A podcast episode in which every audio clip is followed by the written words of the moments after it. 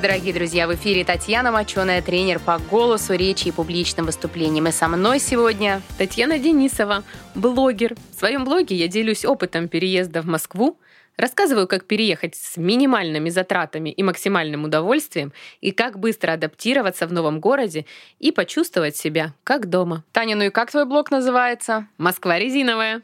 Угу, отлично. И сегодня темой нашего десятого эпизода будут как раз-таки точки контакта с аудиторией при публичном выступлении. Я думаю, тебе эта тема тоже будет очень полезна. Ну что, поехали? Да. Класс.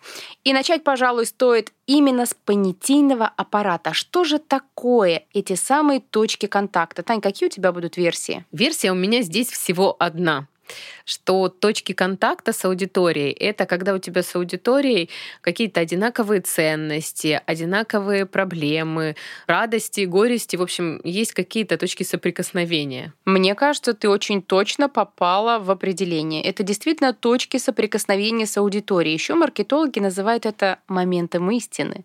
В публичных выступлениях это ситуации, ощущения, моменты, связанные с коммуникацией, невербальные сигналы, например, работа взглядом, голосом, руками, контакт с раздаточным материалом, если таково имеется, и уже на первых секундах общения вы создаете эти самые точки касания. Ну, допустим, вот вы зашли в конференц-зал, аудиторию или студию, первое, что нужно сделать, это почувствовать себя комфортно.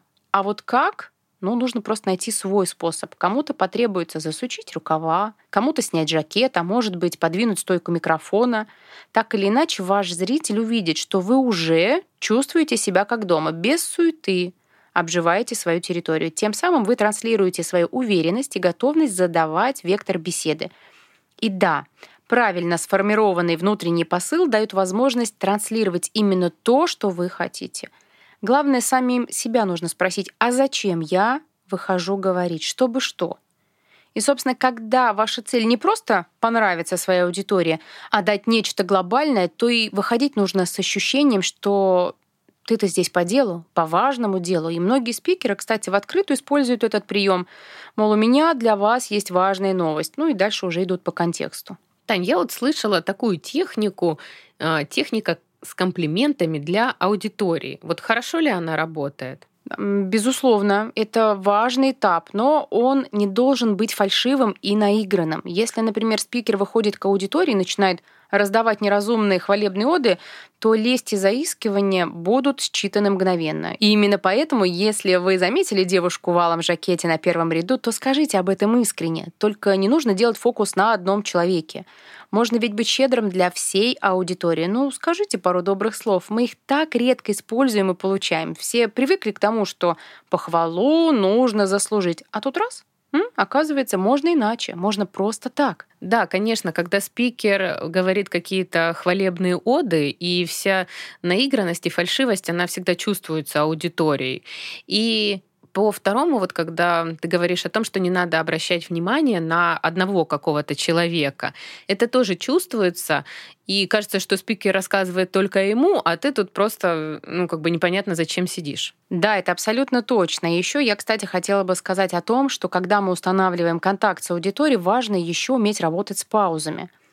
Одни спикеры используют их перед самым началом выступления, а другие уместно жонглируют в процессе. Это ведь не просто молчание, да? это полноценный элемент речи. Через них можно выделять важную информацию, привлекать внимание, разделить выступление на смысловые паузы, ну и слегка передохнуть. Или, например, пауза в конце выступления. Она дает классную возможность оценить реакцию аудитории. Возможно, зал взрывается аплодисментами благодаря вас за встречу – ну а если оваций нет, то это тоже повод задуматься уже вам, как спикеру, ну и взять себе домашнее задание, чтобы больше такого не происходило. Да, паузы у спикеров э, — это, наверное, одно из самых важных моментов. А скажи, вот многие спикеры делают э, паузу в самом начале своего выступления. Да, это классный прием, и есть много принципов работы с паузами. Вообще классно, когда ты выходишь к аудитории, посмотреть, окинуть взглядом, остановиться, и заговорить. Заговорить ровно тогда, когда ты сам готов, когда внутренняя калибровка свершилась, коленки уже не трясутся, набор воздуха идет нормальный, Поток голоса свободный, и ты готов работать. Тут, кстати, еще важно сказать про ожидание. Я не про то ожидание, когда все должны ждать, когда же вы будете готовы к работе, а про ожидание слушателей которые неплохо было бы оправдать. И наверняка, если вы вспомните свои обучения, встречи рабочие, тренинги, вам крайне важно знать, когда они закончатся, да, когда и какой будет тайминг. Да, это точно. Тайминг очень важен, его бы сообщать заранее. Еще очень-очень приятно, если спикер заканчивает чуть-чуть раньше. Абсолютно поддерживаю. Это, кстати, тот самый элемент, через который можно оправдать ожидания от аудитории и даже улучшить его, закончив немного раньше. Ну или иначе. Вы обещали рассказать, например, про три шага подготовки голоса к выступлению, а дали аж целых пять. Вам вроде бы не трудно, а зрителю приятно. Да, это как делаешь покупку в магазине, а тебе в подарочек дают э, что-нибудь такое небольшое и милое, и, конечно же, сразу впечатление а, о покупке становится более приятным. М, какой классный пример. И на самом деле важно всегда оставлять возможность для работы с вопросами. Это так ценно. Здесь вы можете себя проявить как, как спикер, как эксперт с разных сторон, но и аудитории будет приятно такое внимание, эмпатия от спикера. А вообще очень важно работать в актуальных темах, потому что то, что вы говорите, должно иметь значение не только для вас, но еще и для ваших зрителей. И куда лучше, если погруженность в тему будет не только на базе курсов, тренингов или книг, а еще будет опора на ваш фактический опыт. И пусть у вас будут практические доказательства того, что вы вправе говорить на эту тему. Так и самому будет проще лавировать, и вы не будете теоретиком-демагогом, который повествует на тему X или тему N. Таня, есть какие-нибудь художественные фильмы, чтобы можно было, так сказать, заразиться этой темой? Книг точно много, статей всяких, видеороликов, но хочется что-то такого более простого, понятного, жизненного. Mm, да, есть. Я рекомендую посмотреть фильм «Ларри Краун» с великолепной Джулией Робертс и Томом Хэнксом. Фильм, кстати, довольно старый, но там есть небольшой кусочек, в котором отражены базовые и очень важные вещи. Там наглядно показано, как можно работать с аудиторией. Например, там шаг первый — посмотреть на аудиторию, найти три опорные точки, перевести взгляд между ними, подобрать основные аргументы, бросить в центр. Ну и, собственно, обязательно посмотрите фильм, и все увидите своими глазами. Мне вообще кажется, что самое страшное — это начать свое выступление. Ноги трясутся, голос дрожит, дыхание сбивается постоянно, и еще много всего. Вот как справиться с собой в самом начале своего выступления? Ну, вообще, начало действительно очень и очень значимо. Я бы даже сказала, что первые пару минут это время, которому нужно уделить особенное внимание. Это тот период, когда аудитории будет понятно, захочет она вас дальше слушать или нет. И, к сожалению, именно на этом этапе происходит большая часть ошибок. Кто-то начинает слишком громко и звонко, а через микрофон это о, прям ультразвук. Другие начинают тараторить, чтобы быстрее пережить свои минуты стресса, зажевывают слова и переходят на высокие тона, которые крайне неприятно слушать. А если еще с самого начала вы сможете взять под контроль то, что вы говорите, то считай полдела сделано. И поэтому очень важно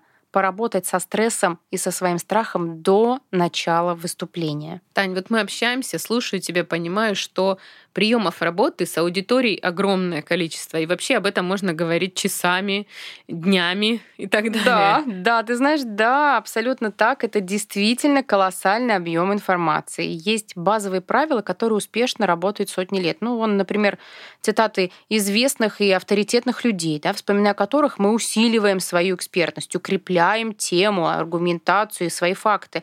Вон, Сократа с нами нет уже более двух с половиной тысяч лет, а его изречения до сих сих пор считаются самыми востребованными в риторике и в публичных выступлениях. Тань, а как думаешь, вот э, всякие штуки, веселые истории из жизни, они тоже классно заходят, приближают э, к аудитории спикера? Конечно, но при условии, что эти шутки органичны и не стары как мир. Шутки, естественно, сближают расстояние между вами и аудиторией, немного расслабляют, снимают напряжение. И многие думают, что ну нет, анекдот это не мое, шутить не буду. И тут важно понять, что у вас не должно стоять задача научиться быть артистом развлекательного жанра.